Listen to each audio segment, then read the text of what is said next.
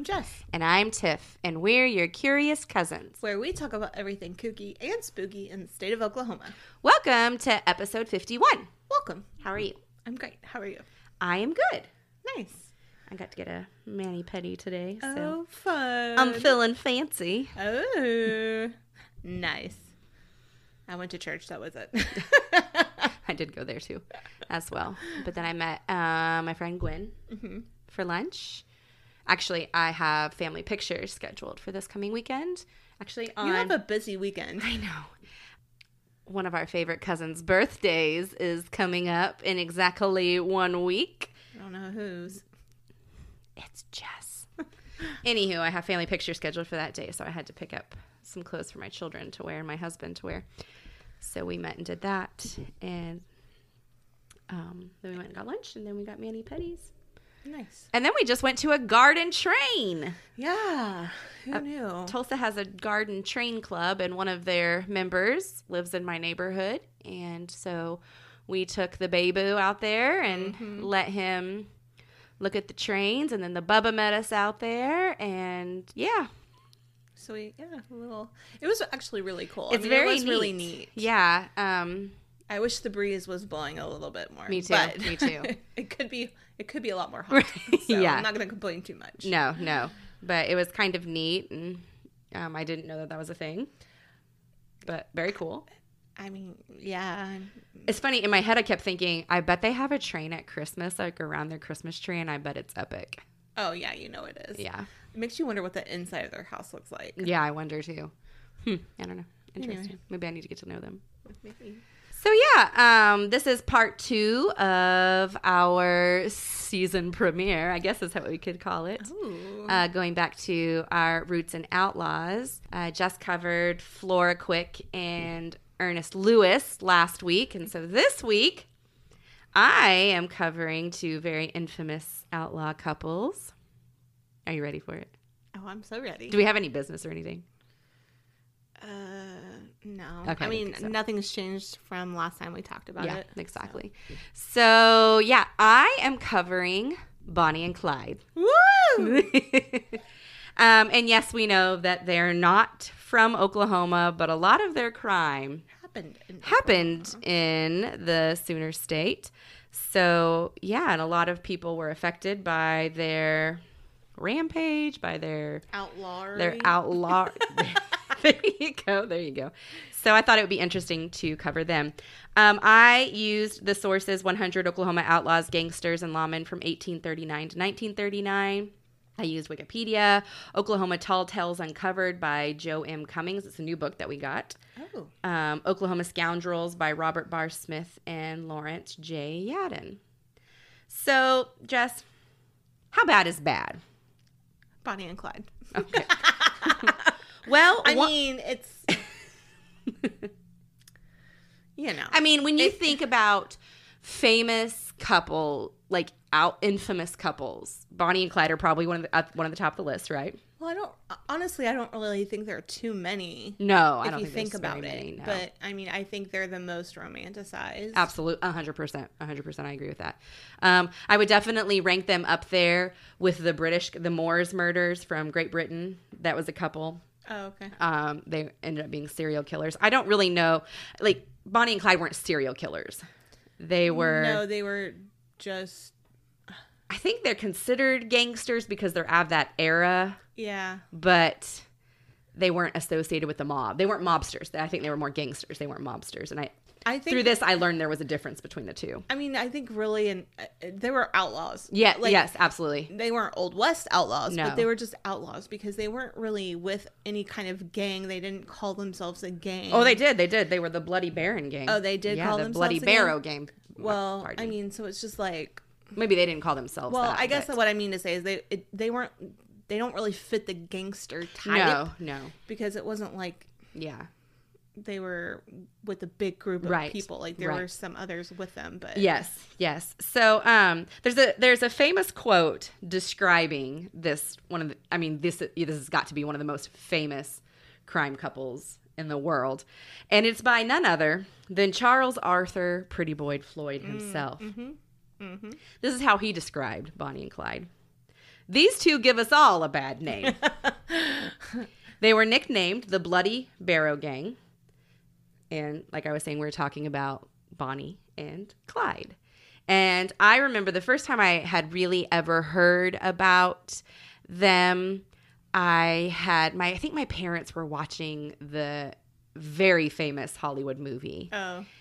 And I was just fascinated with this thought of these two people, this couple, mm-hmm. and they were just they were bad. They were a bad guy and a bad girl, and it was just Yeah. fascinating.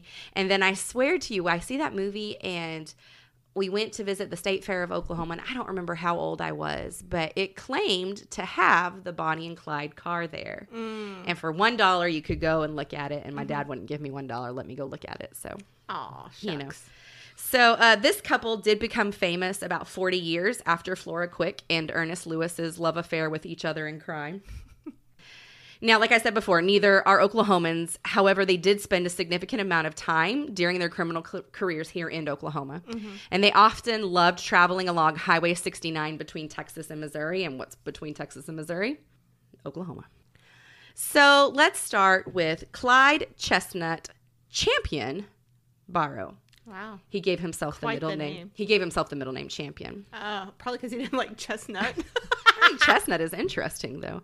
So Ah. he was born March 24th, 1909 in Tellico, Texas, or Tallico, Texas. He was the third of eight children, although some sources did say he was the fifth of seven.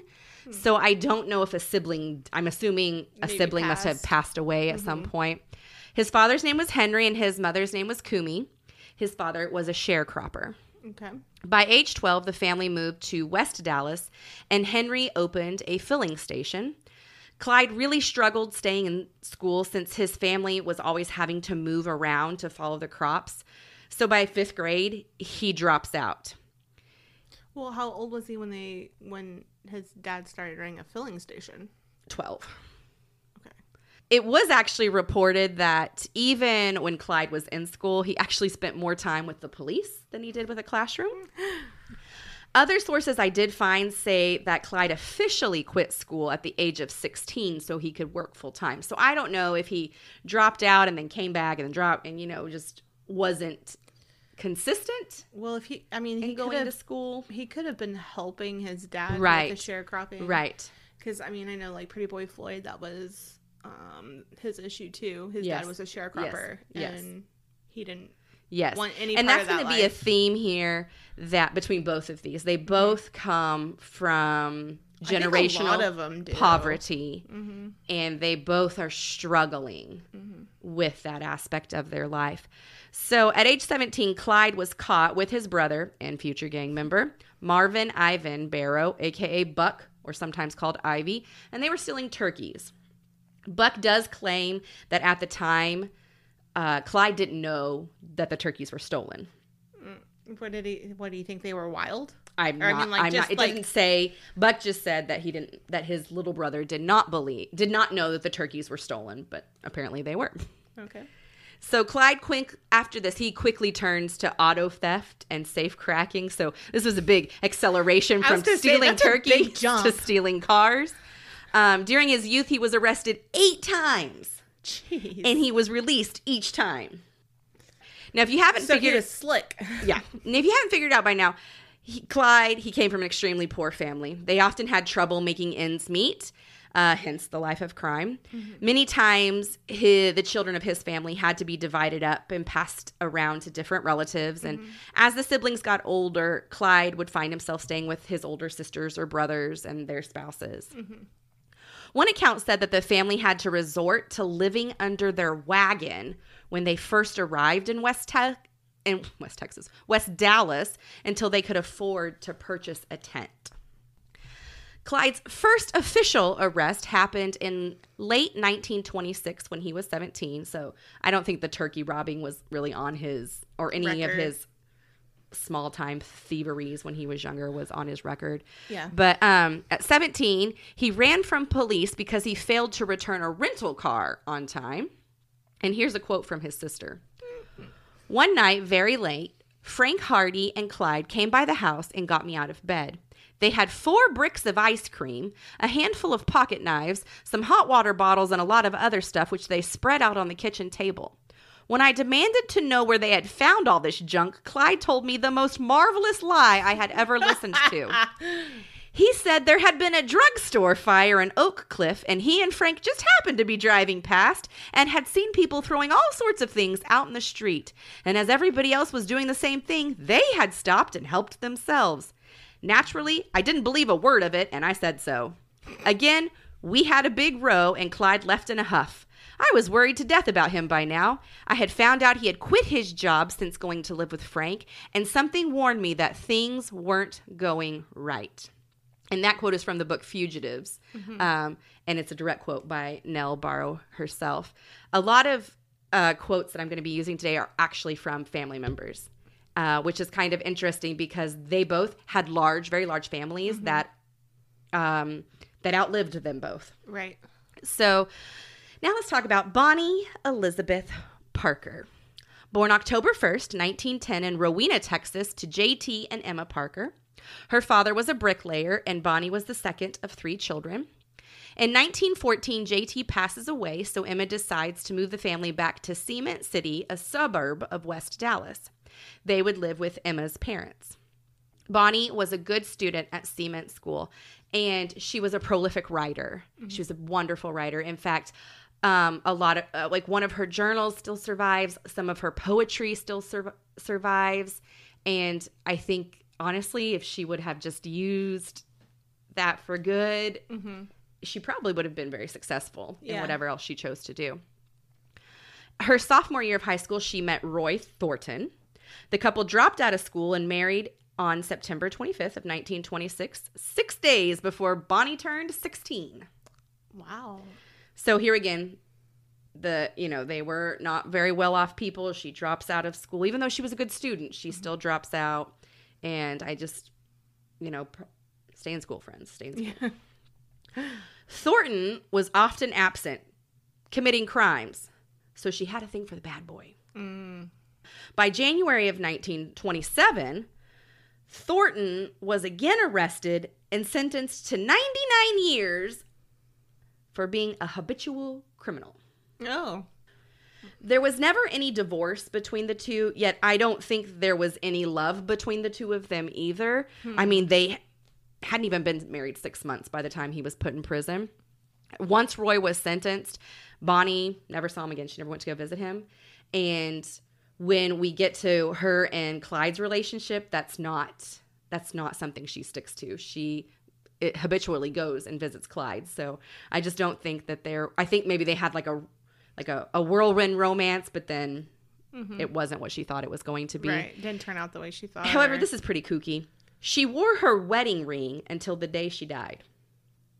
She when she was found dead, it was mm-hmm. on her finger. I mean, it could have been one of those things where she wanted to make it seem like maybe I hundred percent think there was yeah. Yes. more to her and Clyde than. Oh, I and I think they're they're well, I mean, like- probably would have been if they wouldn't have been outlaws.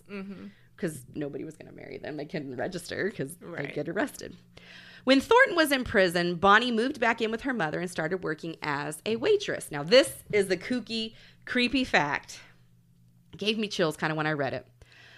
Bonnie met and often waited on Ted Hinton. And if you're a big, if you are very knowledgeable, a big like person into Bonnie and Clyde, that name will sound extremely familiar because it is.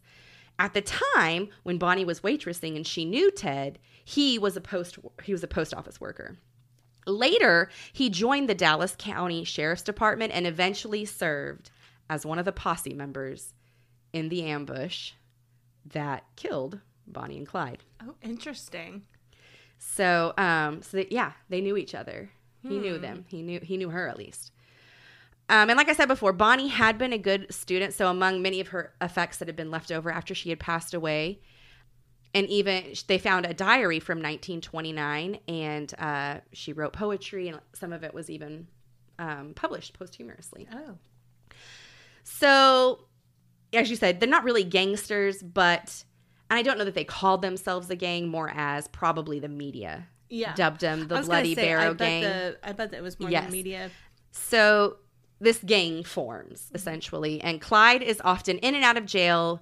He's either being released or he breaks himself out. and you're going to find that this is a theme.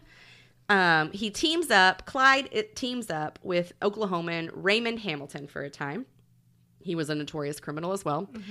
Together, they escalated their crimes from theft to murder. Mm. And I don't know that necessarily murder was intentional, but when you're doing crimes of this sort, I think it just it just naturally happens. Uh, April of 1932, John Boucher was murdered. However, it appears Clyde was simply the getaway driver, not the shooter, and Hamilton was actually the only one ID'd, but he actually wasn't even there when it happened. So, and you'll find out Clyde was very um, forthcoming to his relatives and his family Mm-hmm. about the crimes he committed. And this is one of them that he adamantly said that Mm-hmm. Well, he see, did that not. sounds that reminds me of I think it was like Pretty Boy Floyd. yes. Um, you know, they thought he was at the Kansas City massacre. Yes. And he wasn't. Yeah, he wasn't. So let's talk about a, a meet cute. Okay. January 5th, 1930. The couple would meet at their mutual friend Clarence Clay's home. Clyde was 20, Bonnie was 19. Bonnie was out of work and helping a friend with her broken arm. It was love at first sight.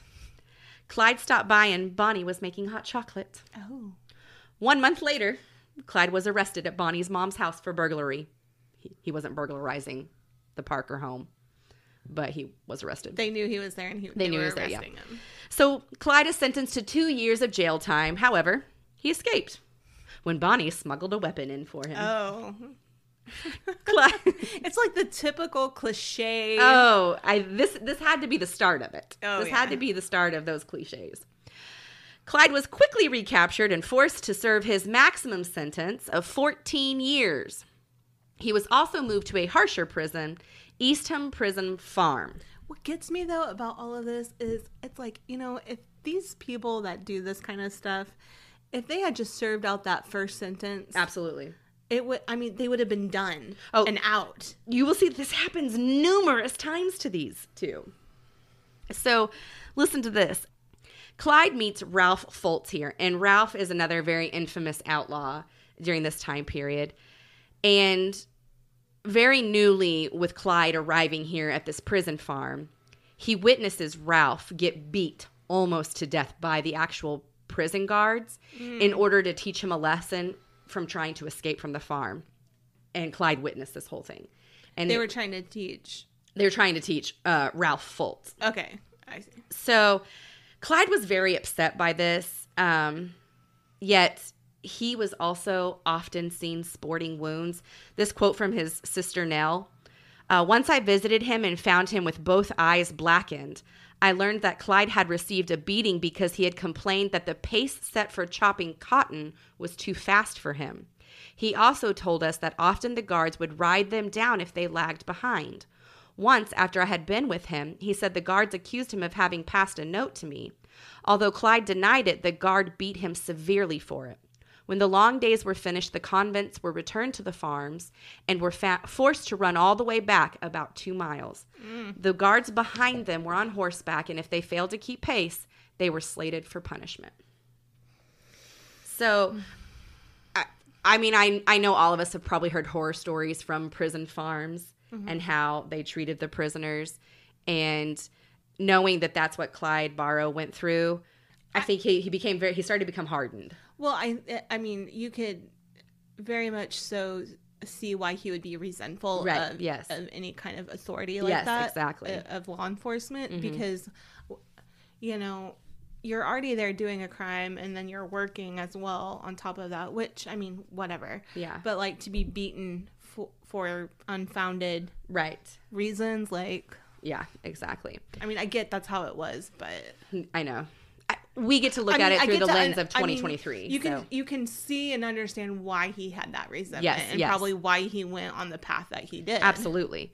Um, it was also reported that Clyde was repeatedly sexually assaulted. Oh, He would retaliate by beating and killing his tormentor, by bashing his skull in with a pipe.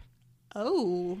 Um, however, when he did this, he was he had befriended this lifer Aubrey Scalley, who decided he was going to take the fall for the murder since he was already in there for life. Oh, so wow. Clyde didn't take the fall for it. Interesting. So here's another kooky fact. In an attempt to get moved from the prison farm to the same unit his brother Buck was located at, Clyde cut off two of his toes with an axe. because he was like, oh, well, then I can't work on the prison farm if I'm missing two toes. If that wasn't enough, if he would have just waited, his mother had already petitioned for his release. And six days after chopping his toes off, he was actually released. His mother's request was granted. So for the remainder of his life, Clyde walked with a limp for no reason. Except for he was trying to get out, and if he would have just waited, Well, he I would have mean, gotten out. I don't even have any words. I, right, you I don't. mean, right, like, you don't. You don't. So February 2nd, 1932, Clyde is paroled, but like we said before, he is now very hardened. Friends and family all saw serious changes in his personality when he emerged from the prison farm, that he was just a completely different man. Uh, this was he a probably also had some PTSD. I Oh, would imagine. Yeah. Oh, yeah. So this is a quote from his brother Buddy. My grandmother said when he came out of prison, he was a changed human being. He told her, There will never be another human being put their hands on me like that again. And he hated some person who had authority and rubbed his nose in it. He hated that. And it was all because of what this 19 year old boy witnessed in prison. He was traumatized after that. Uh, that was actually a video interview that Buddy mm-hmm. gave later in life. Clyde tried to be a law abiding citizen, but is constantly harassed by the police hmm. simply because of his reputation. Mm-hmm. So it was hard, almost, it was impossible mm-hmm. for him to keep a job because the police would just show up at his work and take him downtown if anything ever went wrong. And so then he'd get fired. Ah, yeah. So right after this prison release, Bonnie and Clyde do rekindle their relationship. And Ralph Fults ends up getting out of prison as well. So uh, the two of them meet back up, Clyde and Ralph, and they start robbing again. They plan to raid the prison farm. Thus, they started stealing lots of money and lots of different firepower. Um, and Oklahoman Raymond Hamilton, he joined in, and they created this Lake Dallas gang. Our aunt lives in I know Dallas. exactly the first thing I thought of. I was like, oh, our aunt lives there. Bonnie and Ralph actually were arrested April 19th, 1932, after a failed robbery of a hardware store. Bonnie ended up never being indicted. However, Ralph was sentenced to time back at the Eastham prison. So, this is a quote that I found from uh, Wikipedia. Having lost all their money and guns in a police raid of their hideout and still intent on freeing Fults before he could be tried and sentenced, Clyde and the remaining Lake Dallas gang decided to pull some more robberies for quick cash. On April 30th, Barrow was the getaway driver in a robbery in Hillsboro, during which store owner N.J. Boucher was shot and killed. Boucher's wife identified Barrow from police photographs as one of the shooters, although he had stayed inside the car. Raymond Hamilton was also identified, although he took no part in this particular crime. Hmm. So things are hot in Texas. Mm-hmm. So let's go to Oklahoma. Okay. August 5th, 1932. The deadly duo commit their first crime in Oklahoma, or at least one of them do. Okay. Stringtown, Oklahoma. Clyde, Raymond, and Ross Dyer, another guy they've picked up, are three well dressed gents coming upon a county dance. So they decided to stop. It was unclear or unknown why they decided to stop. I suppose they were just looking for a good time. Um, oh, I mean, how can you not in a town called Stringtown? right. Um, did I mention they were in a stolen car? no. Another theme of this entire story stolen car. Well, I mean, they can't steal a turkey and right. Right. And I don't know, like, even though this is kind of tongue in cheek, I don't know if Clyde Barrow ever paid a dime for a car, ever in his lifetime. Well, Clyde and Raymond stayed in the car drinking whiskey while Ross must have been off flirting with the town girls. oh man, because whiskey helps everything. And remember, this is this is the height of prohibition. You know, this is during prohibition. Uh, this did not settle well with the sheriff or the deputy. So Sheriff C.G. Maxwell and Deputy Ju- Eugene Moore, Moore approached the car to question the men. Upon approach, probably fearing the worst and knowing they were on the run for the Boucher murder, Clyde and Raymond opened fire, killing the deputy, or killing Deputy Moore and wounding Sheriff Maxwell. He was shot six times. Oh my and he lived. gosh. The trio hightailed it out of Oklahoma and returned to Dallas. Here's a kooky fact though. While fleeing, the trio wrecked one stolen car, then lost a wheel from the next stolen car, and still managed to evade police. Oh man. Well, So I don't know if they just happen to be the luckiest criminals on the planet because this is again a theme. There's so many themes in this. Like they're always stealing cars. They're always, you know, they're uh, they're always able to get away. They're always released early. They're always able to escape. It's it's crazy. So once Clyde returns to Dallas, he picks up Bonnie, and their crime spree was on. It was on like Okay. Donkey Kong. Within two days, Clyde is wanted for murder in Oklahoma, along with Raymond. So we're going to talk about the years 1932, 1933. This is really the height, or really 1932, 1934 is really the height of their whole career as criminals. So Clyde, Bonnie, and Raymond flee to New Mexico, where they hide out with Bonnie's aunt. There's just too much pressure in Oklahoma and Texas, so they go to New Mexico. well, with a murder hanging over your head, I Right, mean. right. Officer Joe Johns notices a stolen V8 at the aunt's home in New Mexico. And while inspecting the car, Clyde and Raymond emerge, guns drawn. The men took Officer Johns hostage. This is the first of many hostages taken throughout the throughout the careers. Clyde, Bonnie, and Raymond, with their hostage, returned to Texas and eventually released Johns in San Antonio. Officer Johns was able to get to law enforcement who tried to set up roadblocks. However, Clyde spotted the roadblocks, turned the car around, all while shouting at the officers. Oh, jeez.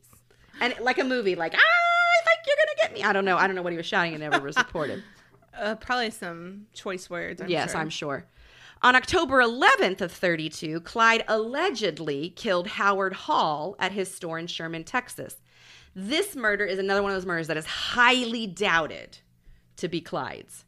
He denied this murder while admitting to all the others that he ever committed. So his family really does believe that he did not commit this one either. Well, I mean, I, I have to kind of agree with them on some some of those things because it's like if they're so willing to admit to every other murder, right. but not to like one specific. I mean, Yes. you kind of like That's okay, well, if they're gonna all these other murders that they're yeah, I did Yeah. that. Like, what's one more murder? Right, exactly. December 24th, W.D. Jones, age 16, joins the gang. He was a childhood friend, and together they all left for Dallas. On December 25th, W.D. and Clyde shoot and kill Doyle Johnson while trying to steal his car. In January of 1933, Raymond is now in police custody. Clyde goes to his sister and convinces her to smuggle a hacksaw in to help Raymond break out. Oh man. Now, what Clyde didn't know was that the police were actually hiding inside of his sister's home, waiting to ambush Odell Chambliss, not Clyde Barrow. Oh no. Chambliss was actually wanted for bank robbery. Uh huh. And I it, it was unclear to me like how they thought that uh, Clyde's sister Would knew? Chambliss or was housing Chambliss or where he even played into it, but Uh-huh. they were there for Chambliss. They didn't get Chambliss. when Clyde was confronted, a sh- another a shootout ensues and he kills Deputy Malcolm Davis. Oh man. It's like the situation it just gets worse and worse. Right, it does. It just, uh, yeah. So by January 26th, a Missouri motorcycle officer, Thomas Persell, believes someone is attempting to steal a car. Shocker. It was Clyde. Officer Persell pulls over and approaches the car. Clyde steps up and throws a shotgun at the officer. Clyde is able to get a hold of Officer Persell and take him hostage. Good night. Officer Persell is released shortly after on some back road. The gang did steal the officer's gun, and later that same gun was used as a prop in some of the game's most infamous pictures. And we'll get to the pictures later. Interesting. Now we're on to March 22nd. We're in 1933. Buck Barrow is paroled. He and his wife Blanche set up a hideout with Bonnie and Clyde. Blanche is highly against this, and we'll get into Blanche here in a little bit. She really wanted Buck to live the straight and narrow now. He was out, he'd served his time. She wanted him to to to live a life, mm-hmm. um, a good life. She didn't necessarily approve or agree with the lifestyle that Buck had previously had. I she didn't necessarily know what it was when she first met him and like mm-hmm. fell in love with him. And it was one of those where I think she was so blinded by her love that she just let it go, mm-hmm. you know? She didn't, she wasn't really enthusiastic about housing Bonnie and Clyde because she knew that they were kind of wanted in connection to some things. Mm-hmm. But she went along with it and they set up this hideout in Joplin, Missouri. The goal was thought to have Buck and Blanche were going to convince Clyde to give himself up, give himself up to the law, mm-hmm. serve his time, then he'd get out. However, it ended up being a giant party. So loud and belligerent that neighbors called reporting the loudness and drunkenness and even hearing gunshots. Ooh. In some sources, it says this is when Clyde started breaking into national armories. Others state this is kind of it's confused because some other like this one's this is like March of 1920 or March of 1933 and some of the timelines I think are a little bit confused because there's another armory in Enid that claims claims to be the first one that was ever broken into. I see. But this one in Missouri is claiming that it was the first. So, and really, they were only months apart. So Yeah. they're probably maybe close together. Anyway, uh, the armory in Joplin was robbed, and this is where Clyde was able to obtain his favorite, and I would I would dare say his signature weapon, the M1918 Browning automatic rifle, often called the bar. Mm-hmm. In addition to the bar, they also got an M1911 pistol and 12 and 16 gauge shotguns. Oh gosh. So, on April 13th, believing the gang to be bootleggers, five policemen confront them and a gunfight happens. Ooh. Not that we're surprised at this point. No. The gang got away, yet left most of their belongings behind, including Buck's three week old parole papers, tons of the weapons they had just stolen, All the important things. yeah, Bonnie's poems, and a camera with undeveloped film. Oh, interesting. So, being nosy, the police ran to get this film developed. And this is where the world was given the gift of all those famous pictures of the couple goofing around with guns and cigars, posed in front of cars and with each other. Those ones. Yep. At this point, Bonnie, but especially Clyde, had become public enemy number one, right after Pretty Boy. Right. Um, not only in Oklahoma and Texas, but now Missouri, and really nationwide. So this this is another quote from Wikipedia that I really liked about both Bonnie and Clyde. John Dillinger had the matinee idol good looks. Pretty boy Floyd had the best possible nickname. But the Joplin photos in- introduced new criminal superstars with the most titillating trademark of all illicit sex. Mm. Clyde Barrow and Bonnie Parker were wild and young and undoubtedly slept together. Over the next three months, the gang traveled between Texas and as far north as Minnesota. They robbed two banks, one in Indiana and one in Minnesota. The gang became infamous for kidnapping people during these events. Victims were typically released far from their homes, but the, uh, these were kind gangsters, Jessica. Mm. Uh, many times, the victims would be released but given money to get themselves home. It's so nice of them. In, the, in late 1933, the gang really does start to become more desperate. They really could no longer visit any hotels or restaurants because they, they, they were famous. Right. Um, so they had to camp, they had to bathe in streams. They also fought constantly. Well, I'm sure it wasn't fun. There are, there are five people crammed into one typically Ford V8 type car. Right. So it's not like they were racing around the country in a giant SUV from today. Right. June 10th, 1933, Wellington, Texas. Clyde Bonnie and WD are in a very serious car accident while visiting family. And you will also notice that they often go back to visit their family. And so police are always At their families, At their I'm families, sure, yes. yeah. While trying to escape a possible ambush when meeting the family, Clyde misjudges a turn on a bridge washout and crashes the car, overturning it. Ooh. Bonnie is gravely injured when either gasoline or battery acid burns her leg, resulting in third degree burns. Mm. It was so bad that the muscle contracted and drew up. Ugh. WD was later quoted as saying, She'd been burned so bad, none of us thought she was going to live. The hide on her right leg was gone from her hip down to her ankle. I could see the bone at places.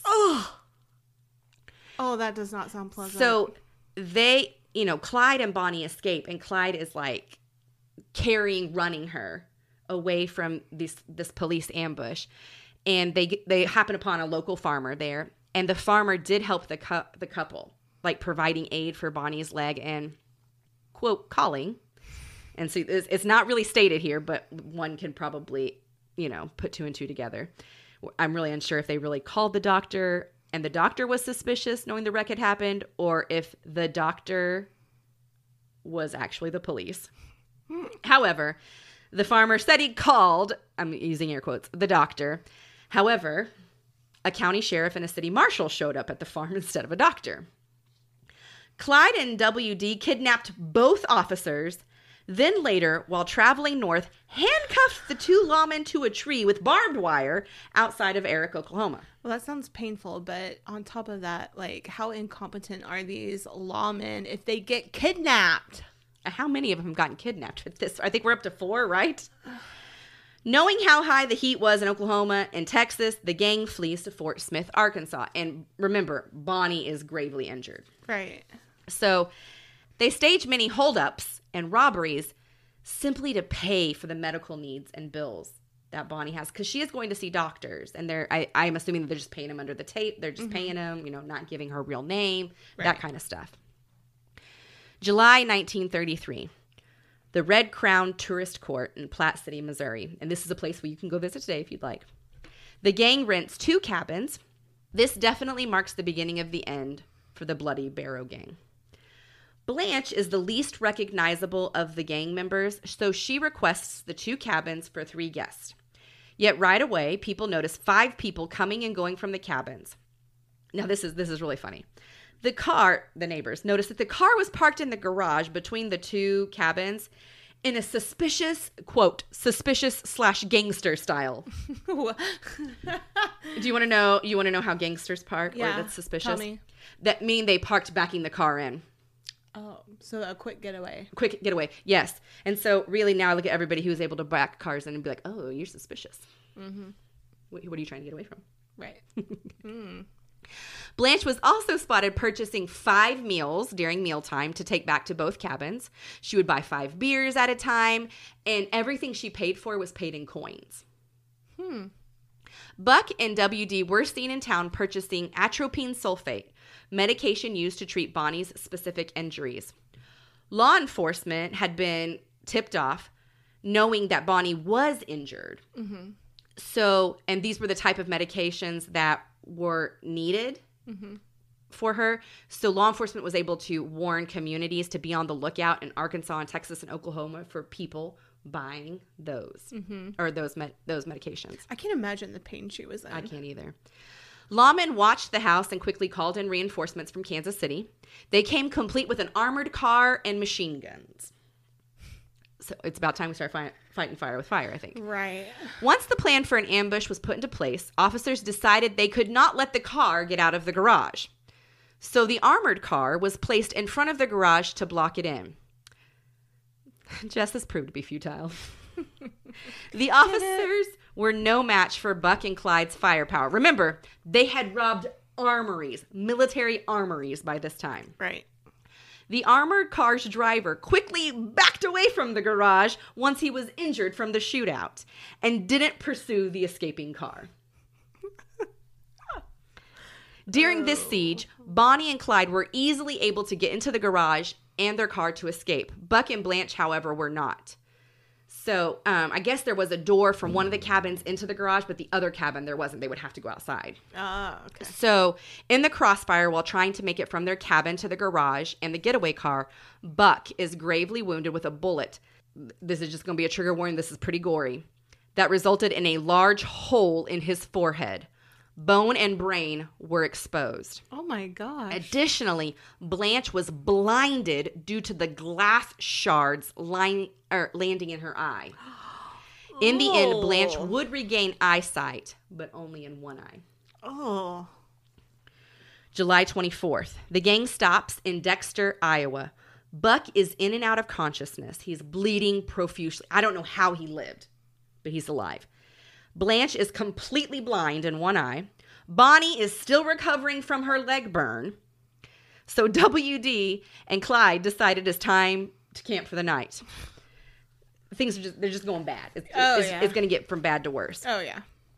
While out and about in the fields, locals found bloody bandages and contacted the law. They believed the Barrow Gang was in the area, especially because news was traveling fast about their recent evasion of police again. Right. Lawmen collect a group of 50 plus people and surround the camp. Oh my goodness. Again, a shootout ensues. WD is shot in the left calf, left wrist, in the chest, and thumb. Oh Clyde is shot too, but he and WD are still able to escape in the car. Jeez Louise. The car gets stuck on a tree stump, so it had to be abandoned. A second car is located to still. However, the posse hits that car with a barrage of bullets. 64 shots later, the car just dies, and so the gang, well, actually, three of them, Bonnie, Clyde, and, J- and WD, are now on foot. Buck and Blanche get separated from Bonnie and Clyde and WD, and they are caught. Mm-hmm. Blanche is half blind. Buck has a severe head wound. Both are taken down and immediately carted off to hospital. In fact, Blanche, at one point when they found her, she the, the shots were being fired. She actually throws her body over Buck's to protect him because he can't protect himself.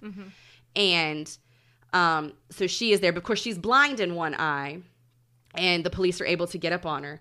And in fact, there's pictures of this, and I'll have I'll put it on I'll put it on Facebook and stuff of her. It looks like she's freaking out because they had the police have her. But later she t- she says she thought the cameraman had a gun and they were just going to kill her right there. Ah. And so she was like freaking out. yeah. So they are carted off to a hospital. Five days later, Buck does succumb to his injuries in Perry, Iowa. Blanche is sent to prison. Mm-hmm, mm-hmm. Now, while this is all happening, escaping through the woods, Bonnie has to be carried by WD, who also has many gunshot wounds, but they are able to get away. Oh my gosh. The gang's crazy. I, it's insane. The gang steals another car from a local farm family, but later abandons it in Polk City, Iowa. At this point, it seems the gang members, or what's left of them, it's WD, Bonnie and Clyde, have no idea where to go, what to do. They literally travel all over the U.S. for the next six weeks. They are in Colorado, Minnesota, Mississippi, Illinois, and then end up returning to Dallas to visit family. WD leaves Bonnie and Clyde and heads to Houston, where he's prom- promptly arrested and goes to jail. November 22nd, 1933. After visiting family, the, now it's just the couple, they barely escape again. Police were tipped off that the duo were in town visiting their family, so they surround the family home. A shootout occurs because why wouldn't it? you know? right. And both Bonnie and Clyde were wounded in the knees. Oh. Badly injured, the couple makes its way all the way to makes their way all the way to Sallisaw. For- where it's just like, how can this be worth it? I have no idea. you know what I mean? Like, Like, at what point do you just say, "I'm done. I'm done doing this. I'm done doing this." Um, they make it to Sallisaw, where allegedly Charles Arthur Pretty Boy Floyd's brother takes them in and cares for them. oh, that's interesting. This ambush enrages Clyde. We already know that he is hardened. He is a hardened criminal. He has no respect for law enforcement, especially law enforcement that, you know, is, is big on themselves. He is enraged because the shootout happened, the ambush happened with both his and Bonnie's mothers present in the home. And it made him mad. Because in my, his mind, it's one thing to come after me and Bonnie. It's another thing to come after us when our mothers are with us, who have done nothing wrong, except maybe aiding and abetting. so, seeking vengeance, Clyde stalks two of the lawmen responsible for the shootout. It was uh, Smoot Schmid. What a name. Oh, that's a Smoot Smoot Schmid that's and a mouthful. Bob Alcorn. On January 16th of 1934, Clyde extracts his revenge on the Texas lawmen by orchestrating a raid on Eastham Correctional Center, freeing, freeing Oklahoma criminal Raymond Hamilton, Henry Methvin, and others. Mm. This now begins the federal manhunt for Bonnie and Clyde. Mm-hmm. Texas Ranger Captain Frank Hammer is called back from retirement to hunt the couple down, yet he always seems to be one step behind them. April 1st, 1934, near Grapevine, Texas. Two officers are murdered, allegedly by Bonnie herself, when they approach the couple's car to see if they needed help. This is reported to be the first time Bonnie actually pulled the trigger. However, it is later, um, Henry Methvin later says it wasn't Bonnie, it was him that did it. Henry, who was traveling with the couple, claimed later, like I just said, claimed later that he was the one who pulled the trigger when he mistook what Clyde meant when he said, let's take him. He was unaware that Bonnie and Clyde typically kidnapped lawmen. They didn't usually murder them right off the bat. oh, so- keywords right off the bat. Right, right, right. Um, well, without a shootout, I guess we should say. So, he, this is a quote about the event. The officers had ridden in and were leisurely racking their motorcycles, apparently with no thought of danger. Let's take 'em, Clyde says to Henry. Henry had been with Clyde only a short time and had never been in a situation where Clyde had t- kidnapped officers before. To him, let's take 'em meant only one thing. Of course, he was badly frightened. He was an escaped convict and wanted for a number of things. Also, he and Bonnie had been drinking. he seized the guns, whirled, and fired a steady volley. Both men crumpled to the ground without a sound, their guns still in their holsters. Clyde was white with rage.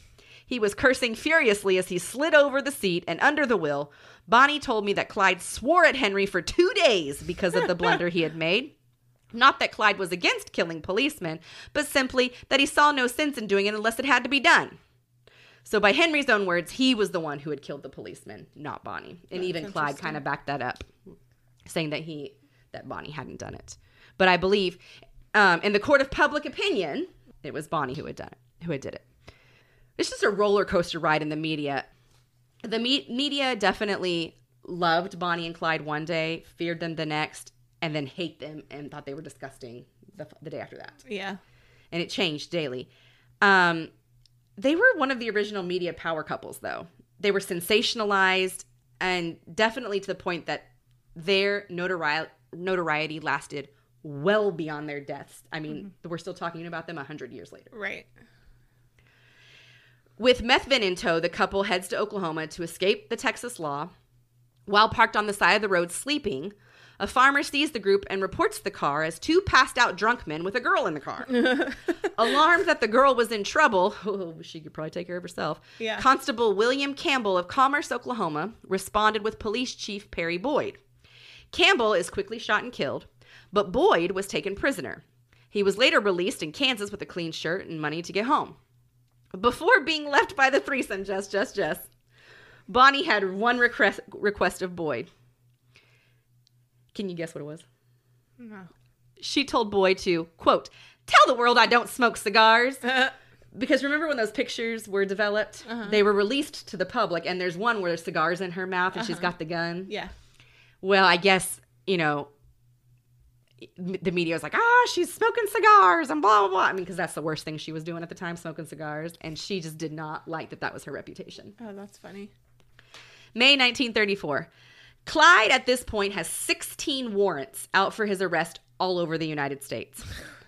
Texas Ranger Hammer has been tracking and watching the trio since February of that year. He has noticed their patterns and he has begun to be able to predict where they go. And he is confident that his time has come. Mm.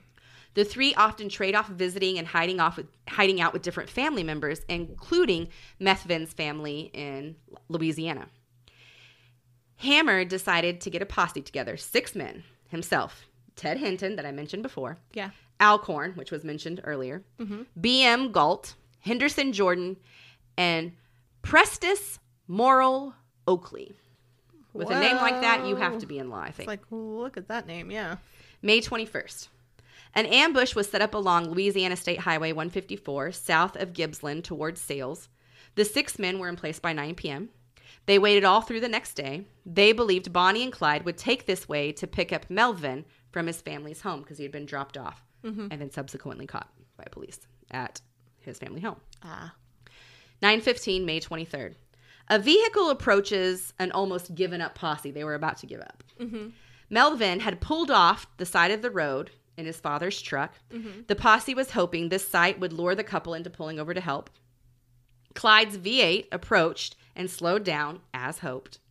Instantly, though, Clyde is shot in the head and most likely killed instant killed right then. Bonnie, on the other hand, did not fare that well.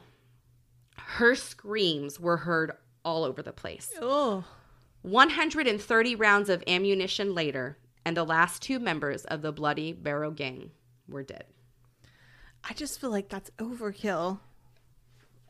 To a point, I We're- mean, you I- know, like you I- I mean, 130 rounds. We're going to get to that, uh, but uh, no, I agree. That was complete and utter. I mean, I I get that they didn't want them to escape. I think some of the biggest issue and controversy in this is that they were never given the chance to give up. Now, would they have given up? Probably not. But mm-hmm. they were never given that opportunity. And there's a part of me that's like, once you realize that Clyde was dead and Bonnie was, I mean, I don't know why. I don't. I don't know. You're you're right. I think it was complete overkill. They had the opportunity. They could have stopped and not have to possibly not kill Bonnie at all. I guess they just wanted to make sure. I think they wanted it over. Wanted it over. yeah. 112 bullet holes were found in the car. 17 bullet entrance wounds were found on Clyde. 26 entrance wounds on Bonnie. Several of those shots were direct headshots, including a shot that severed Clyde's spine. Oh my goodness. This is kooky fact. Undertaker C.F. Boots Bailey had a hard time embalming the bodies due to all the bullet holes. I mean, at this point, why would you? I, I don't, yeah. This is another one. It's another kooky fact. The posse was temporarily deaf due to the ambush. That I believe. Yeah. Now, this happened. Everybody around this town or this community that was outside of this road mm-hmm. heard it. Yeah. I don't know how you couldn't hear it, you know? Right. I mean, not not with that racket Right. going on. There was a mad rush to the scene of the ambush by civilians, and Bonnie's hair was literally cut off of her. Pieces of her bloody dress were torn off of her and sold as souvenirs. I mean, it's the 30s. I, I know that, that was like a thing. well, I mean, they were notorious. Right, exactly. So they're going to clean out the car. More than a dozen guns, several thousand rounds of ammunition, automatic rifles, sawed off shotguns, semi automatic shotguns, assorted handguns, and 15 sets of license plates were taken out of the car. Jeez Louise. This is another this is another kooky fact that I found out during this. It was common at the time for furniture stores and funeral parlors to occupy the same space. This was the case here. So you could buy a new couch and purchase your um, purchase your casket at the same place. Um, this event became a circus event in this little tiny Louisiana town. Oh, I'm sure. They went from a town of 2,000 residents to 12,000 within hours. Well, it put them on the map. Absolutely. Uh, New, a- new tourist attraction. Oh, for sure. This is another kooky fact. H.D. Darby was an undertaker at the McClure Funeral Parlor, and Sophia Stone was a home demonstration agent, both from nearby Ruston. I think the home demonstration agent was the furniture portion. Both of them came to Arcadia to identify the bodies because the Barrow Gang had kidnapped them in 1933. Parker reportedly had laughed when she discovered that Darby was an undertaker. She remarked that maybe someday he would be working on her. Oh. Darby did assist Bailey in the embalming. Jeez. I don't know that I would. I think I would feel really sad if that was me, if I was Darby. And be like, I don't know. He might have been not so sad because she kidnapped her, but I'm like, oh. In the end, the couple did wish to be buried side by side, but the Parker family would not allow this to happen. 20,000 people attended Bonnie's funeral. So many so that her family had a hard time attending. Cards came from Pretty Boy Floyd and John Dillinger. The largest flower arrangement at Bonnie's um, funeral was sent by the Dallas Newsboys. They sold, she sold their newspapers. Now, here is a kooky fact. A lot of um, researchers and people who are very uh, knowledgeable in this area will say that this indicate this was the end of the big gangster era. You know, Capone was getting right. He was off in jail now at this time. A lot of the big mobsters were kind of very hidden and underground. Two months after Bonnie and Clyde were killed in Gibsland, John Dillinger was killed on the streets of Chicago. Mm-hmm. Three months after that, Pretty Boy, Boy Floyd, Floyd. was killed in Ohio. Yep. One month after that, Babyface Nelson was killed in Illinois. Yep. Here's another kooky fact Parker's niece and her last surviving relative is campaigning to have her aunt buried next to Clyde. Still. Well, February of 1935, 20 members of Bonnie and Clyde's family are arrested and tried for aiding and abetting. All 20 either pled guilty or were found guilty. Both mothers were sentenced to 30 days in jail. Blanche was sentenced to 10 years, but was paroled in 1939 for good behavior. yeah, she was at the Mi- Missouri State Penitentiary. I almost like, she's almost kind of a victim, but not really, because I think at any point she could have walked away. Um, but let's, I just want to, I'm at the end now, but I just want to jump into just mostly Oklahoma connections. On Monday, June 26, 1933, the Bloody Barrow Gang reportedly stole Dr. Julian Field's car while the doctor was inside the Enid General Hospital. The next day, the car was located abandoned, but Dr. Field's medical case was gone. So it is speculated that the medical equipment was needed to tend to Bonnie's leg injuries. Mm-hmm. Now, I had mentioned that there had been that armory mm-hmm. break in, and that there were two armories that kind of argue which is the first that was ever robbed in the U.S. I don't know that you'd want that title, but whatever. I mean, if it's by Bonnie and Clyde, probably. Yeah, probably, you're probably right. Gonna be like, oh, So in Enid, of course, there is an armory there. Mm-hmm. July 7th, 1933, it is on the record books the first recorded break in at a National Guard armory there in Enid. This is what was stolen okay.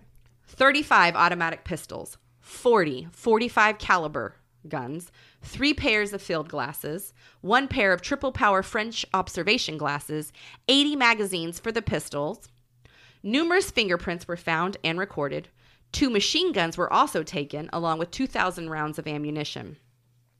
The cache also included a Browning automatic rifle where Clyde would later weld three 20 round clips together, making a short, maneuverable 56 round machine gun that would fire 5 to 10 rounds per second, and he nicknamed it his scatter gun. Jeez.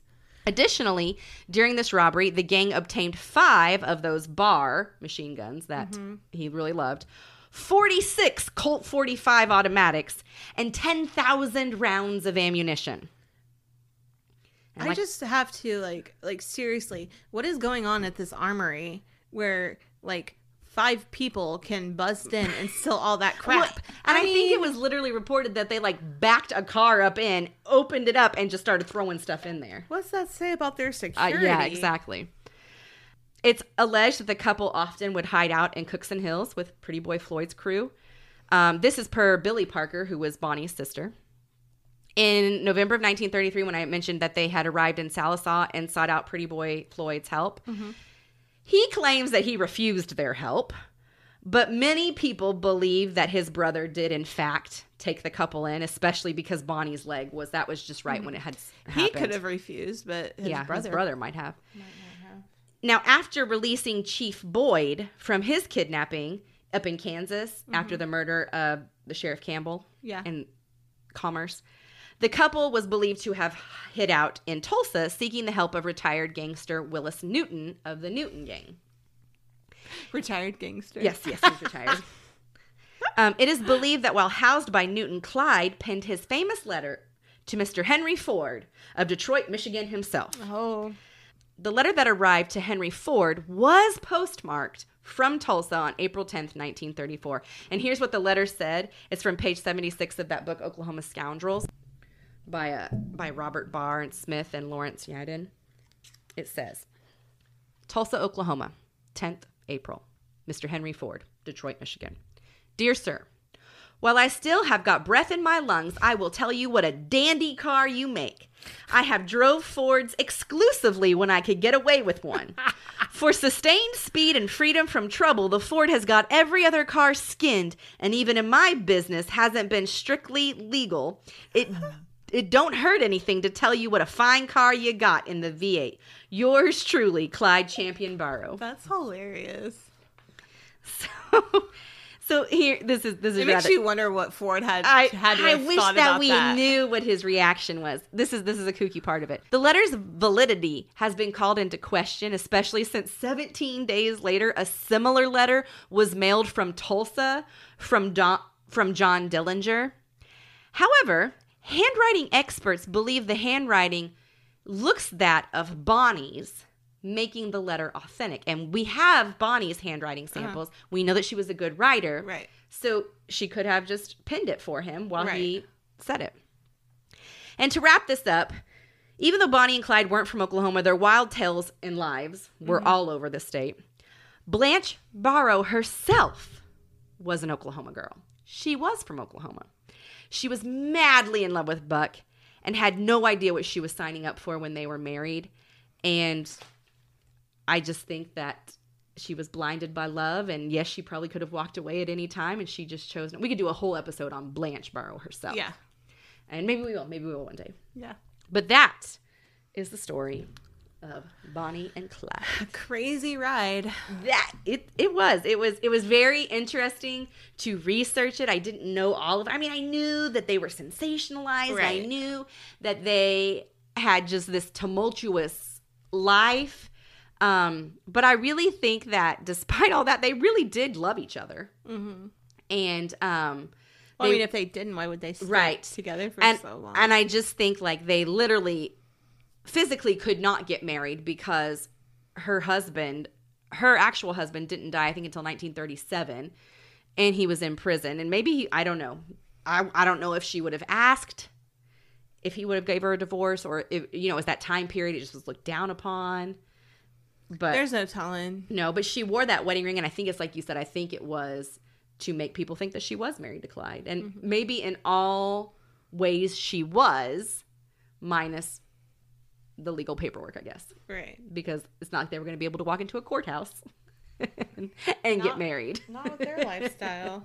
right, right. I mean, maybe they could have gone to a different state. Maybe they didn't think about that, but it probably required money. Well, with as as um, like you said, I mean, finding that roll of film, you know, it, they probably could have gotten a li- away with a lot more if that hadn't been found. right, because that because put their that picture put their everywhere. picture out there. People Yes, knew who they were, exactly. and obvious, obviously, it made it more difficult for them. Yes, yes. So, So yeah, that's the story.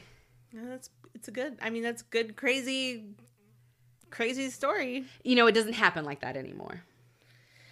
Thank, thankfully, No. thankfully, um, it doesn't happen like that anymore. But what a time to be alive! And it's funny because this whole time, all I'm thinking about, oh my gosh, my grandmother was alive during this time, and I'm she, I'm sure she doesn't remember. They were killed when she was two, Right. so she probably doesn't remember it. But she probably had siblings that might have at Could one have, point. yeah. So um, I bet our aunt Catherine probably would have remembered, you know, it happening. hmm So, but yeah, so that is Wow. I hope you guys enjoyed it. It was a long You one. took Sorry. us on a wild ride. So I apologize. I hope you had fun.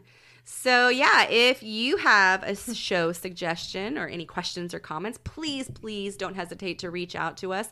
You can slide into our DMs on all of our socials on Facebook, Instagram, and Twitter. We are at Curious Cousins OK podcast. You can also email us at curiouscousinsok at gmail.com. If you would like to support us more, you can always join our Patreon at, at Curious Cousins OK at patreon.com. Also, make sure to like, review, and follow on your favorite podcast listening platform, including Apple, Spotify, iHeartRadio, Amazon, and Google. And just tell them what to keep it. keep it kooky and spooky. Bye.